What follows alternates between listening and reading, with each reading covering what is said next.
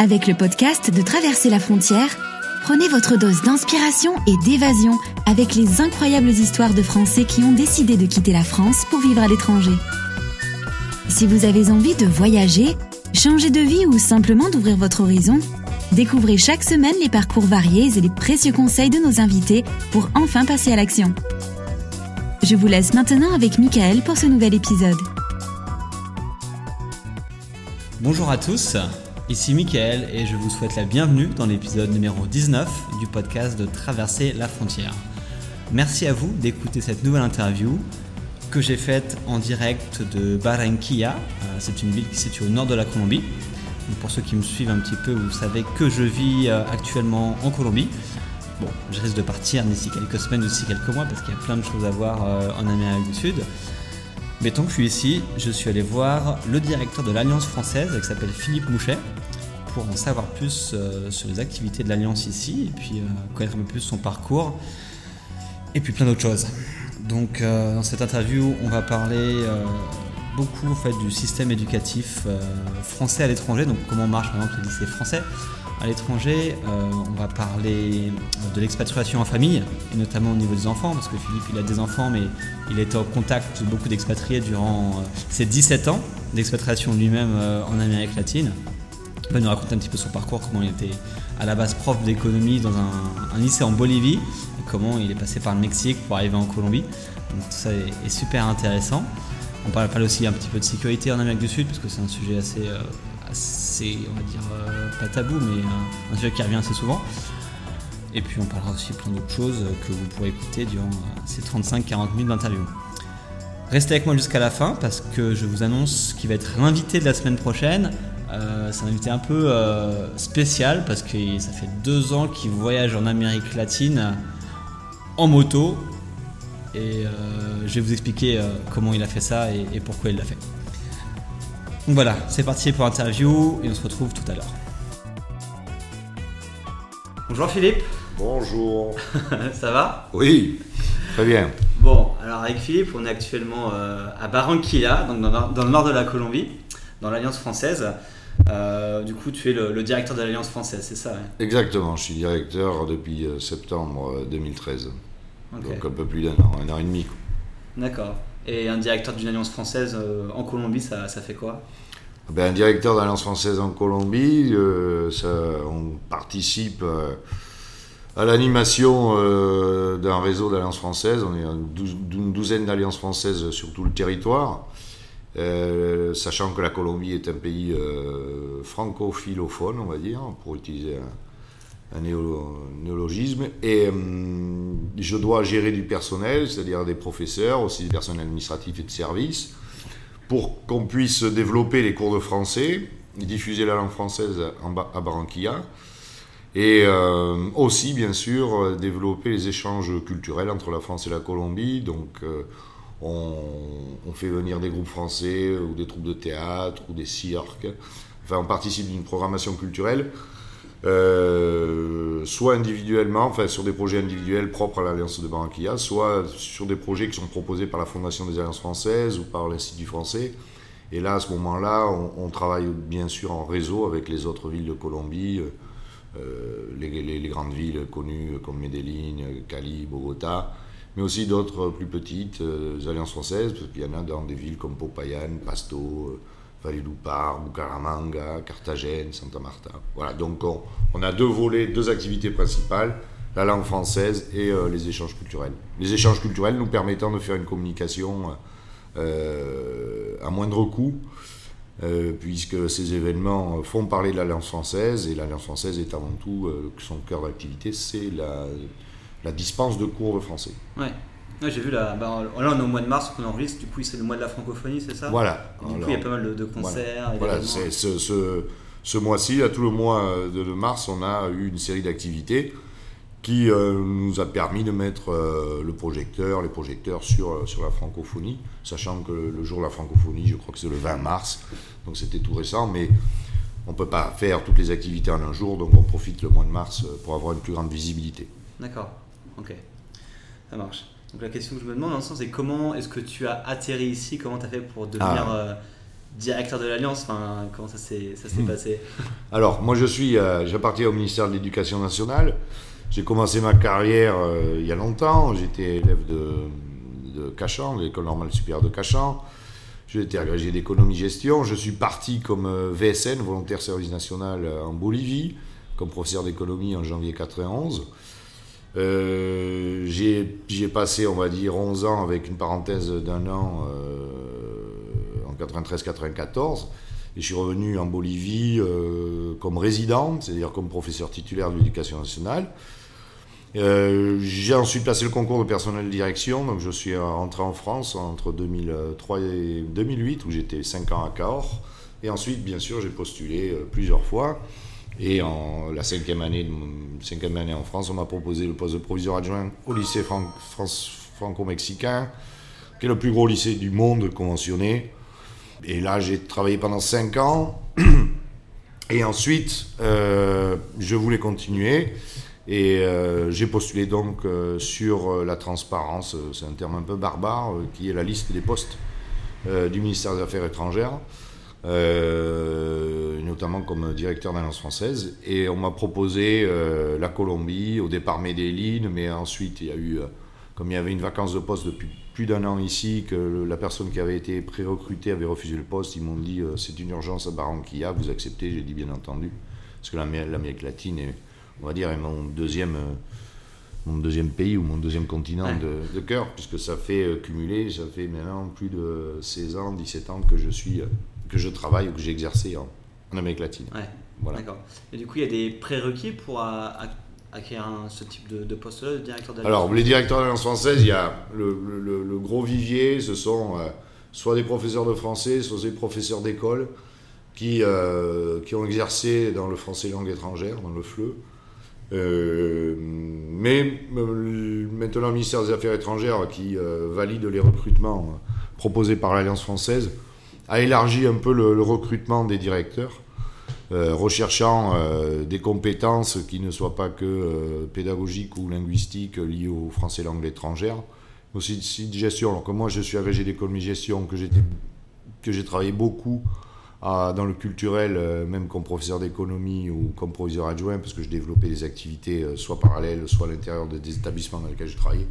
J'avais donc un profil gestionnaire culturel qui les a intéressés, puisque dans, dans une, alliance comme la mienne, où il y a près, près de 3000 élèves internes et externes, j'ai euh, un directeur de cours externe, un directeur pédagogique, donc la pédagogie, même si je m'y intéresse, c'est pas le cœur de mon activité, de mon métier. Donc euh, le ministère a diversifié, on peut dire, euh, les recrutements.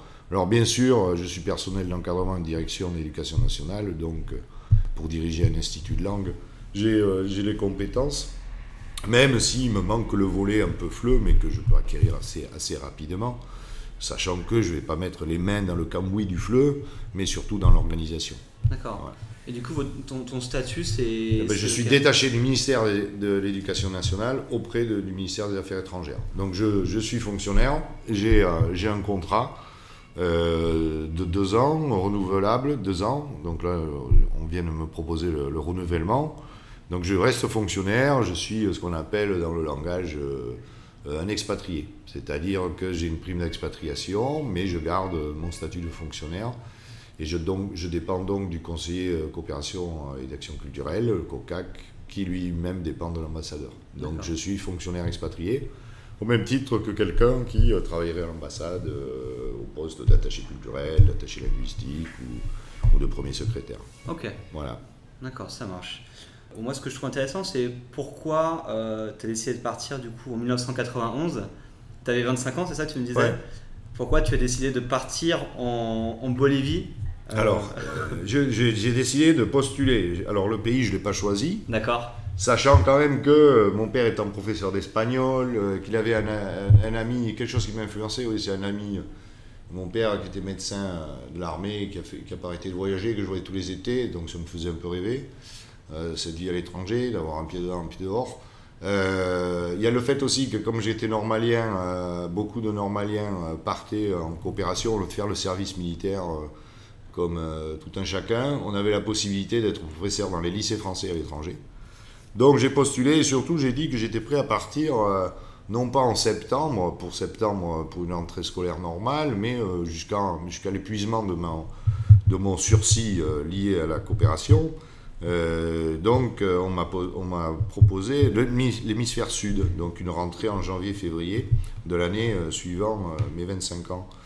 Et on m'a proposé la Bolivie, bah, j'ai accepté puisque c'était un de mes voeux d'aller en Amérique latine, même si je ne pouvais pas l'exprimer. J'aurais pu partir en Asie, en Afrique. Euh, c'est le ministère euh, des Affaires étrangères euh, qui décide de ton affectation. Donc, depuis le début, de toute façon, le hasard fait bien les choses. C'est peut-être pas que du hasard, mais. donc, j'étais en Bolivie, j'étais parti pour deux ans, j'y suis resté 11 ans. Ok, et donc tu étais prof de français, c'est ça? Prof, Non, prof, d'économie. Prof d'économie. Euh, et en même temps, après, j'ai développé des activités personnelles comme euh, des activités culturelles. J'ai managé des groupes de rock, j'ai ouvert des, un, café, un café brasserie, café Montmartre. Après, j'ai racheté des parts d'un bar rock. J'ai ouvert un autre bar dans une autre ville, la ville de ma femme, qui est bolivienne, à Santa Cruz. Et donc voilà, euh, l'étranger, ça m'a permis de faire des choses que j'aurais jamais faites en France, puisque en France, j'aurais été professeur de BTS, d'IUT ou de prépa ou à la fac et euh, je serais resté euh, dans, ce. Donc là, j'arrive à.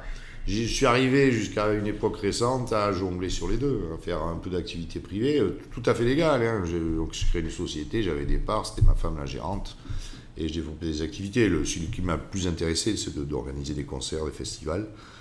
Et il y en a qui vont à la pêche, ben moi j'organisais des trucs. c'était mon loisir d'organiser, d'aider euh, au surgissement euh, de groupes de musique euh, rock boliviens, et ce qui m'a permis ensuite en France de faire des festivals et de connaître plein d'artistes. Et pour, pour, pour, citer le plus gros, plus gros, gros truc que j'ai fait en Bolivie, que j'aurais jamais pu faire en France ou en Europe ou ailleurs, j'ai organisé la tournée de Manu Chao en 2000 en Bolivie pendant 10 jours, où il y a eu deux concerts, plus un voyage de 5 jours. Voilà, à titre d'exemple. Donc, euh, c'est l'envie de, changer d'air et euh, d'avoir un exemple d'un ami proche de, mes parents et, euh, et d'être à normal sup aussi, où une grande quantité de, professeurs, d'élèves professeurs, comme vous nous appelez, une fois que la grecque en poche, décidait de partir à l'étranger. Alors, bien sûr, le, continent à l'époque, à mon époque, c'était l'Afrique, mais il y avait aussi des postes. Hein en Bolivie. Donc il y avait un poste de prof d'économie, VSN, volontaire service national. Donc je suis passé là-bas.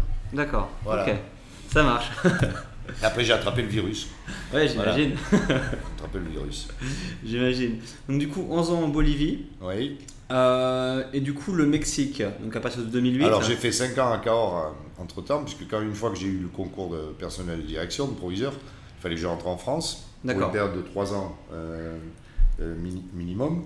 Euh, donc j'ai postulé dès, la quatrième année, cinquième année. Donc la cinquième année, on m'a proposé de partir au Mexique euh, dans le cadre de l'Agence pour l'enseignement français à l'étranger, la VFE, qui gère euh, tous les lycées français à l'étranger. Et donc on m'a proposé d'être proviseur adjoint d'un très gros lycée, 3800 élèves. Et donc moi je m'occupais que de la partie lycée. Donc j'avais des secondes, des premières, des terminales, une classe qui s'appelait Curso Intermedio, qui sont des boursiers des boursiers mexicains qui apprennent le français en un an et qui après rentrent dans la filière française, et plus des BTS et une licence professionnelle. Donc là, j'ai passé 5 ans, euh, cinq années euh, très intéressantes dans un pays euh, magnifique qui, hélas, est victime, comme trop de pays en Amérique latine, de violences liées au narcotrafic pour le Mexique. Et là, en Colombie, il y a quelques problèmes. il y a pratiquement une guerre civile qui est en train de s'éteindre, mais qui, qui est quand même dure, et aussi les problèmes liés au narcotrafic. Nous sommes des pays merveilleux qui hélas on ne peut pas parcourir entièrement euh, parce qu'il y a des zones euh, de non-droit, euh, ce qui est difficile à comprendre parfois pour un étranger, mais mhm. parce qu'on a l'impression d'être tranquille. Alors là où on peut circuler, on est très tranquille finalement, mais il y a de, très grandes zones, tout le nord du Mexique, où bien sûr on avait l'interdiction d'y aller, d'autant plus que moi je dépendais directement du ministère des Affaires étrangères. Donc, ou de l'AEFE dans, dans le cadre provisoire et maintenant du ministère des Affaires étrangères. Donc on a des consignes de sécurité qui ne sont pas euh, obligatoires, par exemple, pour un touriste ou un Français installé localement, qui serait commerçant ici. Euh, lui, il peut disposer de ça. On lui conseille de ne pas y aller, mais il n'a pas l'interdiction. D'accord. Voilà. Ok. Et ton rôle, du coup, en tant que proviseur adjoint du lycée? Alors, rôle proviseur adjoint, c'est euh, classique, organisation du temps scolaire, gestion des ressources humaines, des professeurs, organiser les examens et aussi organiser des activités, des projets pédagogiques qui permettent aux élèves de, de, sortir un peu de la routine de, de, leur apprentissage, on va dire. Sachant que ces lycées ont, souvent des moyens un peu supérieurs à ceux qu'on peut trouver en France. Hein, ce sont des lycées qui sont privés. Les parents payent directement des écolages, même si les Français peuvent bénéficier de bourses. Euh, moi, j'ai profité de ces moyens pour monter essentiellement deux grandes activités qui étaient euh, la semaine culturelle, la quinzaine, même une quinzaine culturelle, euh, ce qui s'appelait la semaine des arts, où, ça durait plus d'une semaine, la fête des arts, c'est la fête des arts, et aussi fête des sciences. Donc, je me permettais, moi, de sortir de mes routines d'organisation de motiver les élèves, les professeurs et d'ouvrir le lycée sur l'extérieur. Et la dernière année, je me suis mis aussi dans le projet, j'ai aidé un professeur de gym à réaliser les Olympiades qui regroupaient une dizaine de, lycées d'Amérique, euh, soit du sud ou soit du nord, euh, pour euh, des enfants de 13-14 ans qui s'affrontaient sur une quinzaine d'épreuves par équipe. très intéressant. Donc euh, voilà, on a des opportunités euh, et après on fait, euh, ben, une fois qu'on a fait le travail nécessaire, ben, après on peut, toujours diversifier les activités. Donc là, je, l'ai fait dans le cadre du lycée. En Bolivie, je l'avais fait dans le cadre du lycée et dans le cadre privé, en m'appuyant sur les élèves qui. Ben, c'est une manière aussi de raccrocher les élèves au lycée, qu'ils soient fiers de leur, lycée. En Bolivie, par exemple, on a fait pendant 9 ans des, des concerts qui étaient des tremplins rock qui était destiné donc aux élèves et, à leurs amis et aux élèves des autres lycées. Et, euh, et, ça a créé un public, un marché du rock bolivien. Et, les gens qui, avaient, euh, qui jouaient dans ces concerts continuent à jouer d'ailleurs aujourd'hui. Je, les suis sur Facebook, là c'est facile. Mais ils ont mon âge, hein, mais ils continuent à faire du rock. voilà, c'est bien. Ils ont la patience, c'est bon. Voilà, exactement. Et euh, je me demande du coup comment ça fonctionne le lycée, du, par exemple, on va prendre le lycée du coup français à Mexico. Euh, c'est des études, c'est des lycéens français ou mexicains qui sont dedans? Comment ça Alors, les, les, lycées français à, l'étranger, euh, il y a plusieurs catégories, mais on va simplifier. Il y a des, lycées qui dépendent de la France, qui sont en gestion directe, et des lycées qui sont homologués et conventionnés, qui sont des lycées privés, qui sont nés de l'initiative de parents d'élèves ou euh, peut-être au départ de l'ambassade, mais qui après sont gérés par des parents d'élèves ou par un conseil d'administration qui émanerait euh, des fondateurs. en Mexico, par exemple, ce ne sont pas les parents d'élèves qui gèrent, ce sont d'anciens anciens parents d'élèves ou d'anciens élèves, mais c'est une conseil d'administration qui est assez fermé. Et euh, la France appuie, euh, appuie ces lycées, les conventionnés et bien sûr ceux qui sont en gestion directe, par, par le prêt, entre guillemets, de professeurs titulaires de l'éducation nationale. Alors, qui apparemment pouvaient être expatriés, qui maintenant sont essentiellement à 95% résidents, c'est-à-dire, ce sont des titulaires d'éducation nationale qui, au lieu d'exercer dans un lycée en France, exercent dans un lycée à l'étranger, euh, euh, payés euh, comme s'ils étaient en France, plus une petite prime de, cherté de la vie. et eux, donc, ils ont des contrats de 3 ans renouvelables, alors que les expatriés ont des contrats de 5, 6 ans ou 4 ans pas renouvelables. Et ensuite, toute l'équipe pédagogique complétée par des professeurs locaux qui peuvent être alors quand on dit locaux, c'est qu'ils sont de contrat local, avec un contrat local qui, qui, obéit au, droit, au droit euh, local du travail, et qui peuvent être français, italiens, euh, africains, euh, je ne sais pas, toute nationalité. le français ne sera pas traité de, manière différente. Mais bien sûr, ces professeurs, normalement, sont francophiles, francophones, et, donc participent à, à la formation des élèves qui peuvent être français, ou double nationalité, ou étranger, ou de la nationalité du pays d'accueil. Donc c'est un lycée international qui a, le, prestige d'un lycée international, où tous les apprentissages se font français, où les élèves sont destinés à passer tous les examens français.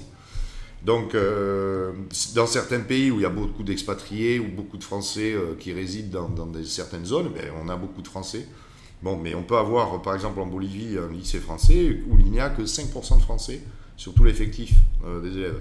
Alors qu'en Bolivie, en, Colombie, il y, a trois lycées, Pereira, Cali, Bogota, ben là c'est presque 40%. Euh, au Mexique, c'était 35%. Euh, Mais on accueille, on est aussi des, lycées qui accueillent beaucoup les enfants de diplomates. Parce que la force, la force des lycées français, c'est qu'il y a un énorme réseau. Hein. Il y a plus, plus de 400 établissements dans le monde. Donc quand on est diplomate, même italien ou américain, enfin américains, ils vont plutôt dans leur système, mais européen par exemple, beaucoup, euh, beaucoup inscrivent leurs enfants dans le lycée français. Ça leur permet d'acquérir une nouvelle langue. Et ils savent qu'au gré des mutations, ils vont pouvoir quand même euh, trouver un lycée pour euh, assurer la continuité des études, qui sont quand même réputées, même si en France on se plaint de l'éducation nationale. Quand on visite un peu d'autres pays, on se rend compte qu'on a de la chance aussi d'avoir un, réseau qui fonctionne et un, système qui fonctionne bien par rapport à, des, des, lycées publics euh, dans des pays où, ils, ont, ils, ont, encore moins de moyens qu'en France. C'est incomparable. Voilà, donc c'est destiné, on n'est pas là pour se substituer, mais comme l'éducation est obligatoire, euh, la France, euh, il y a un certain nombre d'années, a, incité euh, l'ouverture ou a favorisé l'ouverture de lycées français. Alors maintenant, compte tenu des restrictions budgétaires, les lycées, les lycées en gestion directe, comme on dit, ce qui dépend de la France, il n'y en a plus aucun qui va être créé.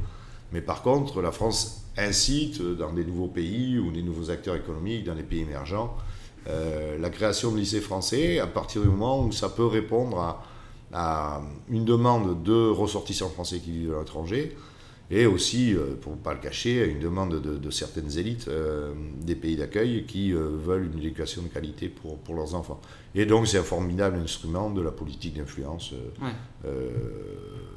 et plus, plus, plus d'influence que de coopération, parce que les moyens attribués à ces lycées vont être, vont être réduits au fur et à mesure, puisque ça coûte de plus en plus cher, il y a d'autres priorités sur le territoire, sur la métropole en tout cas pour. Euh, mais il y a de gros moyens quand même qui sont. Euh, pour vous donner une idée, euh, à Mexico, sur 120 profs, il y avait 80 professeurs qui dépendaient, soit ils étaient titulaires, soit expatriés. Et tout le corps d'encadrement qui est expatrié. Ouais, donc ça fait quand même Mais c'était de l'histoire ancienne, puisque Mexico maintenant a décidé d'être un lycée homologué, pratiquement avec une petite convention sur le lycée. Il n'y a plus de professeurs titulaires payés comme en France, ils sont tous de droit local. Ok. Mais bon, ça c'est du détail. voilà. Ça marche. Et donc du coup, pour les, les familles d'expatriés françaises, donc qui à Mexico ou euh, dans une ville où il y a un lycée français, généralement ils mettent leurs enfants. Ah, ils sont prioritaires. Euh, à partir du moment où vous êtes de nationalité française, euh, le lycée français est tenu de vous accueillir, d'accueillir, de scolariser les enfants jusqu'à l'âge de la scolarité obligatoire, c'est-à-dire 16 ans. D'accord. Donc, alors après, après 16 ans, il n'y a jamais trop de problèmes puisque les effectifs sont plutôt plus minces en fin de, de, scolarité qu'au début. Parce que les expatriés, de toute façon, hein, les grandes entreprises aussi sont parfois à l'origine, comme euh, au nord à Querétaro, au nord de Mexico, il y a un nouveau lycée qui va s'ouvrir, le lycée Jules Verne. Et là, ce sont euh, Safran, euh, Airbus qui, qui, ont poussé à la roue pour qu'un lycée se crée. Parce que pour faire venir certains cadres indispensables à l'activité de leur entreprise, les cadres ne partent pas s'il n'y a pas un système pour les enfants. Voilà. Alors il y en a bien sûr qui vont accepter dans un système américain, mais imaginons des jeunes ingénieurs, un couple de jeunes ingénieurs qui sort de l'école publique, qui sort, qui a fait des études en France. Ben pour, pour, pour, leurs enfants, ils, vont sans doute souhaiter une scolarisation française, sachant en plus que c'est une période de 3 ans, 4 ans leur expatriation, pour pouvoir revenir facilement. Et si jamais ils, ils vont dans un autre pays où Airbus est installé, il y aura des lycées français. Donc euh, euh, c'est très prisé, mais ça peut être des entreprises qui, au départ, financent une école, vont, vont donner les fonds, vont, vont, faire des dons ou des subventions pour que, pour que le lycée sorte de terre et ensuite grandisse. Et dans la plupart des pays euh, émergents, euh, la démographie est telle qu'il n'y a aucun problème pour remplir, pour remplir les classes. Un Querétaro, même si c'est une ville qui n'est pas connue, ils vont ouvrir une maternelle ou ils vont ouvrir jusqu'au primaire. Après, on peut s'appuyer sur le CNED. Enfin, c'est un formidable outil pour rassurer les futurs expatriés de pouvoir mettre leurs enfants dans, un système français. Euh, et même, et alors en plus, comme euh, euh, ces lycées sont payants, donc soit c'est les entreprises qui payent, soit l'État verse des bourses aux, enfants de professeurs, ou soit les, gens expatriés payent s'ils ont des revenus suffisants. Donc, bien sûr, il y a un tri, un certain tri. Il n'y a pas la mixité sociale qu'on rencontre en France, même s'il y a des bourses. À la limite, les plus pauvres, entre guillemets, souvent, ce sont les, élèves français de familles françaises longtemps installées dans le pays et qui ne sont pas expatriés, qui ne bénéficient pas de statut favorisé. Donc on peut avoir des enfants, euh, justement, et c'est là que ça reste l'école de la République quand même, si c'est les lycées privés qui les gèrent, euh, avec des enfants qui sont 100% boursiers, dont les parents ne pourraient pas assurer les 500 ou 600 euros mensuels d'écolage, comme on dit. Voilà. D'accord. Et du coup, il y a une équivalence parfaite entre les. Quand on fait, ah on fait ses études de lycée français à Mexico, on revient en France, on repart. ah oui, oui, non, non. Vous, vous, passez le bac au mois de juin, euh, ou pour l'hémisphère sud, il le passe au mois de novembre, mais c'est un bac. Un bac totalement reconnu. Certains l'appellent bac au côtier. Je peux vous certifier que la réussite des élèves euh, est, très élevée. Hein. Ça dépasse largement les 90%, voire euh, très souvent les 100% si vous avez petits effectifs. Euh, et c'est ces élèves-là réussissent leurs études supérieures. tu disais le bac cocotier? Non, non, il y a des gens qui, pour médire, vous savez, il y a toujours des gens qui, disent que c'est le bac cocotier. non, c'est les bacs organisés par des, et corrigés par des professeurs titulaires d'éducation nationale dans leur très grande partie. Les épreuves sont, les épreuves euh, sont éditées euh, par le centre des examens euh, de l'académie concernée, il n'y a aucun souci. Et c'est même des, lycéens qui sont recherchés par les classes prépa, par, bah, parce que les classes prépa, elles sont contentes d'avoir des, des, étudiants étrangers. c'est des élèves qui maîtrisent en règle générale trois langues, leur langue de pays d'accueil, plus de langue étrangère, plus le français, voire quatre.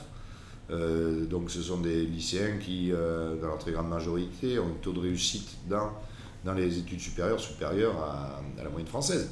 Donc il y en a qui vont dans le système euh, universitaire étranger ou américain ou anglais, et d'autres qui continuent cette formation à la française. Donc bien sûr les Français, très, très majoritairement, vont étudier en France, participent à, à la procédure post-bac comme les autres, et les étrangers pareil à partir du moment où vous avez un, baccalauréat français, vous avez le droit d'étudier en France. Euh, si vous êtes pris par une, structure éducative, eh vous y allez, vous avez le statut d'étudiant étranger. Ok.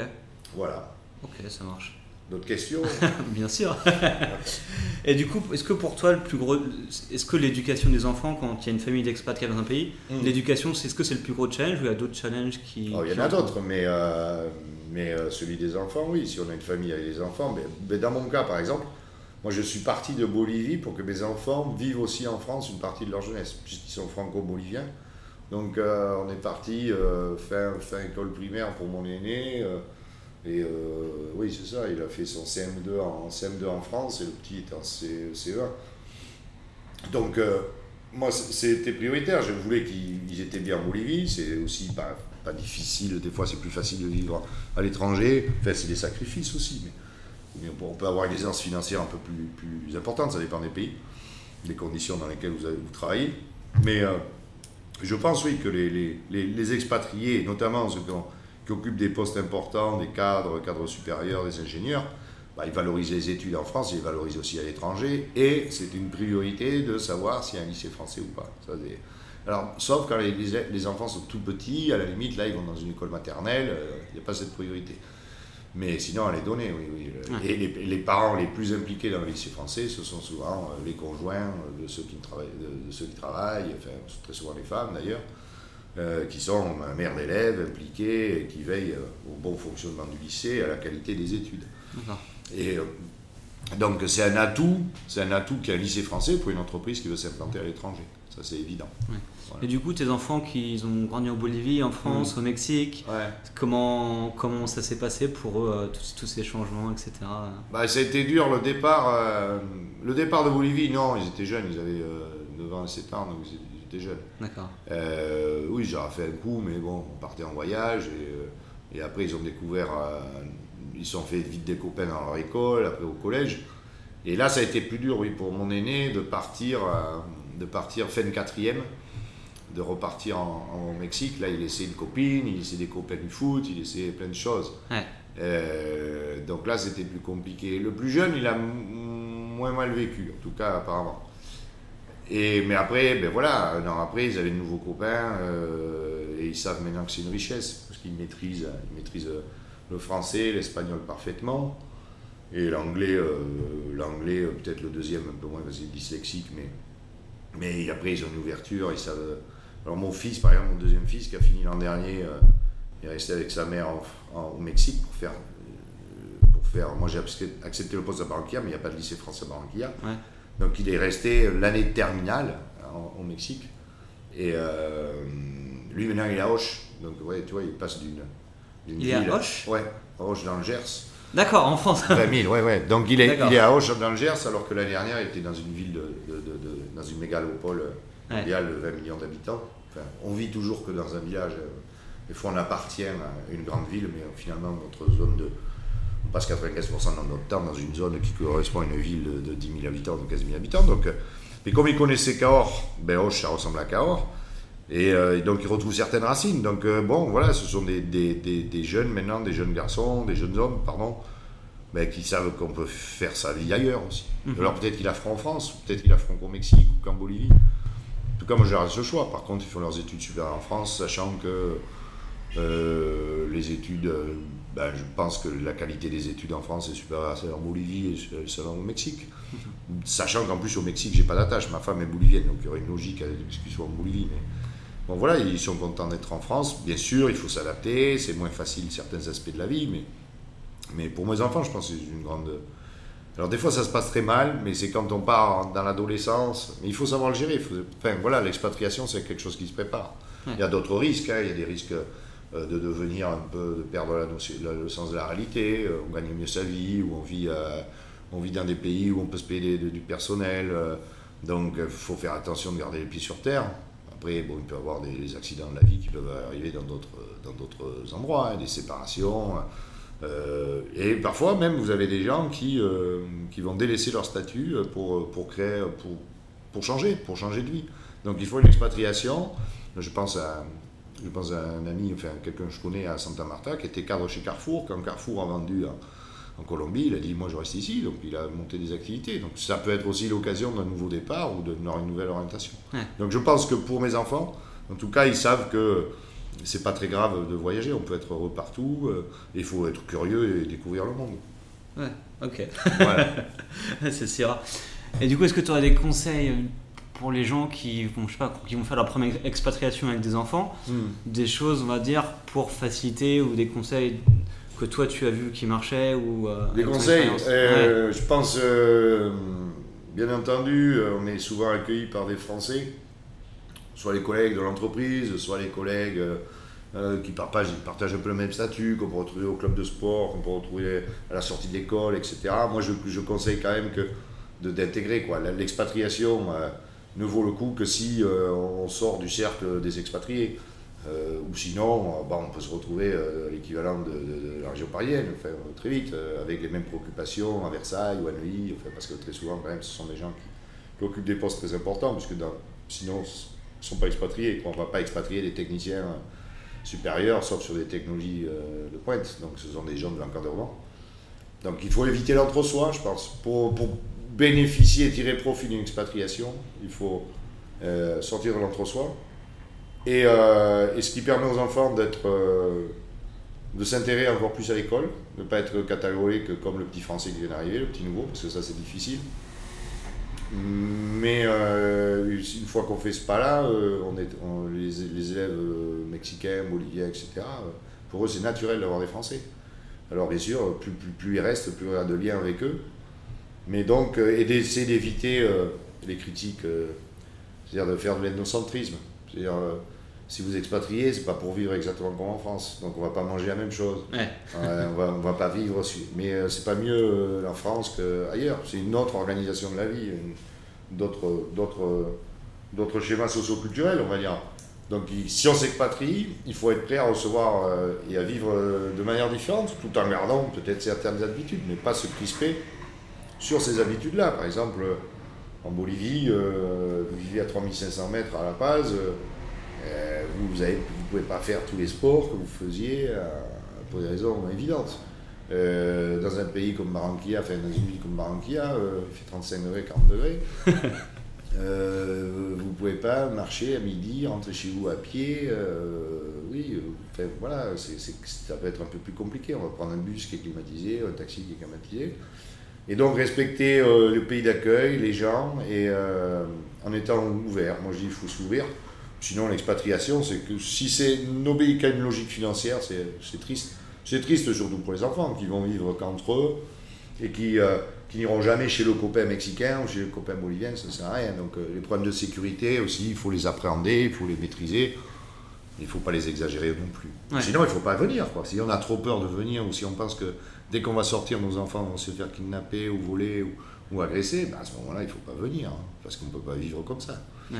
Mais euh, non, non, moi je pense que il faut réfléchir. Il faut réfléchir aussi aux conjoints qui parfois laissent un travail et qui ne vont pas retrouver parce qu'ils n'auront pas le droit de travailler là-bas. Donc ils doivent savoir. euh, Donc c'est un choix de vie. C'est un choix de vie. Sachant aussi qu'on est loin de la famille, que si vous êtes expatrié en Europe, ça va, mais si vous êtes expatrié en, Amérique latine, le moins de billets d'avion, c'est 1000 euros. C'est euh, un jour de, voyage, donc euh, pour aller une semaine, c'est deux jours de voyage, vous êtes 5 jours en France. Donc voilà, c'est des. Bon, maintenant, avec les nouvelles technologies, ça a changé. En 91, moi, je n'avais pas de. Il n'y avait pas Skype. Non, non, on se ruinait en téléphone. Si on avait une petite copine en France, on se ruinait assez vite. Ouais. Ah, maintenant, avec Skype, tout ça, mes parents, moi, que je sois à Strasbourg ou à Barranquilla, ça ne leur change pas grand-chose. Ouais, d'accord. Et tu parlais de, tout à l'heure, et là, tu évoquais un peu tous les, les, problèmes, en tout cas, de, de sécurité, etc., qu'il pouvait y avoir en Amérique latine. Mm. Est-ce que tu peux me parler un petit peu Parce qu'il y a l'image qu'on va se faire de la France, de l'Amérique latine, des pays comme le Mexique, la Colombie, du Brésil, la Bolivie, et la réalité des choses. Euh, est-ce que tu peux dire un peu c'est quoi la réalité vraiment de, de vivre bah, Moi, je parler de ce que je connais. La Barranquilla, c'est en Colombie, mais c'est pas aussi violent que Medellin ou Cali ou Bogota. Donc, euh, euh, bien sûr, les Colombiens, ils vont, ils vont moins traîner dans les rues que que, que des Français euh, l'été, euh, quand il fait bon, il fait jour jusqu'à 10h. Mais quand il y a carnaval, ils s'y traînent dans la rue. Donc euh, en réalité, c'est des habitudes aussi que ces gens-là ont pris. Donc il y a une sorte de couvre-feu à 9h, 10h, mais, mais qui ne repose pas sur des choses très, très rationnelles. En plus, Barranquilla, il fait très chaud, donc les gens, maintenant, ils ont accès à la modernité depuis une quinzaine d'années, vingtaine d'années les produits se sont démocratisés comme la climatisation. Alors au lieu d'être dans la véranda, dehors sur la terrasse, ben, ils sont chez eux avec la clim et regardez la télé aussi. Hein. La télé, c'est un formidable moyen de contrôler les gens. ça leur donne une occupation, mais aussi ça envoie des messages en disant ben, vous êtes mieux dedans que dehors. Euh, quand il y a un crime à Cali, euh, ben, tout le monde le sait, alors qu'avant, euh, il y a 50, 60 ans, c'était Cali qui le savait, et encore, il fallait acheter le journal. Donc, moi je dis il faut respecter certaines règles, écouter comment vivent les locaux. Euh, pas faire tourner la provocation, mais après, si vous vivez, dans un, ce qui est le cas la plupart des expatriés quand même, hein, vivent dans, enfin, je connais pas d'expatriés qui viennent vivre pour euh, vivre mal. Donc ils essayent de vivre bien, et donc dans les quartiers où on vit bien ou correctement, même en appartenant à la classe moyenne, euh, certaines, il suffit de faire comme les voisins pour éviter d'être victime d'agression. Enfin, moi, je sais pas, je ne vais pas traîner dans des quartiers que, à Marseille ou à, ou à Pau ou à Lourdes où on me dit bah, la nuit, il faut pas y aller parce que là, euh, c'est un no man's land. Mon fils, il s'est fait casser la figure à Toulouse et il s'est jamais fait casser la figure à Mexico. voilà, donc euh, tout ça, c'est relatif, il faut accepter les règles. Mais évident qu'il y, a, y a des morts, oui, c'est violent. C'est violent, mais on n'est pas forcément très concerné. En tout cas, à nos, nos, nos postes, là, classe moyenne, cadre, on n'est pas concerné. Euh, les kidnappings, ça concerne, ah oui, peut-être un fils d'un PDG, etc. Et après, c'est aussi euh, un négoce. Hein. Donc les entreprises de sécurité, euh, elles ont intérêt à faire peur.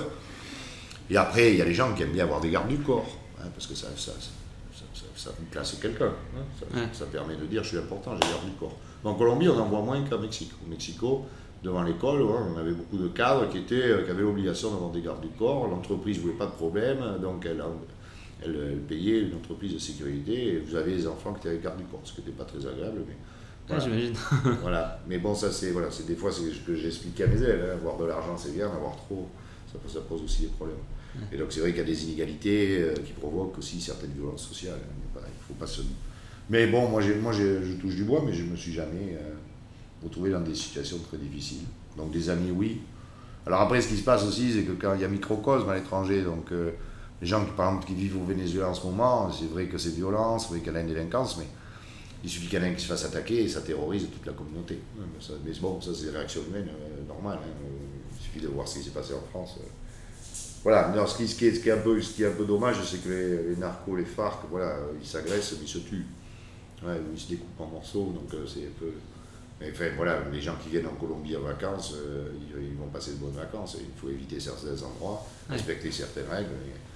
Vous êtes à Carthagène à minuit, vous sortez d'une discothèque, vous êtes dans un taxi qui est référencé, il ne passera rien. Il ouais. passera rien. Ah, bien sûr. Hein. Moi, ça fait deux mois que je suis là à peu près à, Bogota et à Barranquilla. Il m'est jamais rien arrivé parce que je suis. Mais parce que aussi, tu fais attention. Voilà, je veux dire, tu te mal avec trois appareils photo, le portefeuille qui dépasse la porte derrière. Bon, à Bogota, dans les quartiers. Bogota, ça vole beaucoup. C'est du, c'est du. Comment on appelle ça Du pickpocket. Ouais.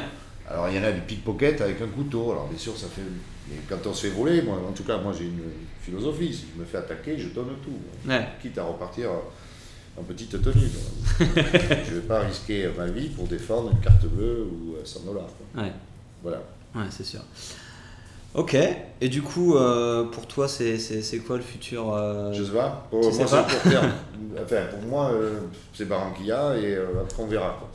Et comme disait l'économiste Keynes, à long terme, on sera tous morts. Donc, moi, je m'occupe du court terme, moyen terme. Pour l'instant, je suis bien Barranquilla, j'arrive à faire des choses. J'estime qu'il faut au moins rester les 4 ans pour, pour, pouvoir mener un projet de transformation et pour voir le, résultat de ce qu'on fait. Hein, parce que si on reste un ou deux ans. Euh, donc mon mandat entre guillemets de 4 ans me convient. Et ensuite, je vais essayer de repartir, même si normalement je suis touché par une limite. Les fonctionnaires, on est obligé de. On ne peut pas faire de plus de, de, Dans les 10 dernières années, si j'ai fait plus de 7 ans, je ne peux pas postuler à un autre poste. Mais si on a besoin de moi, on saura m'offrir un poste. Ok. Voilà, voilà. j'espère, j'espère, mais je pense que j'ai une étoile qui m'a traîné vers la latine. Et, je suis pas superstitieux, mais je me dis que jusqu'à maintenant, j'ai réussi à faire tout le temps euh, ce que je voulais, à concilier les deux, mon travail de fonctionnaire et euh, donc j'ai choisi où je voulais travailler, plus ou moins. Alors, bien sûr, j'ai pas dit Barranquilla, hein, j'avais sur la transparence d'ailleurs, le poste de Barranquilla n'existait pas puisqu'ils avaient pré-recruté quelqu'un qui a refusé le poste. Voilà, les opportunités de la vie font que j'aurais pu être proviseur.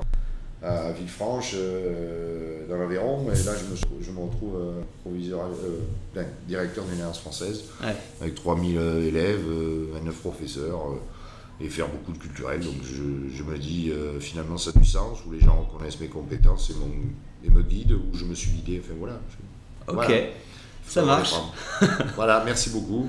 Bah, merci à toi, et puis du coup. voilà, mais toi aussi, bonne, bonne route. merci. Ciao. Ciao.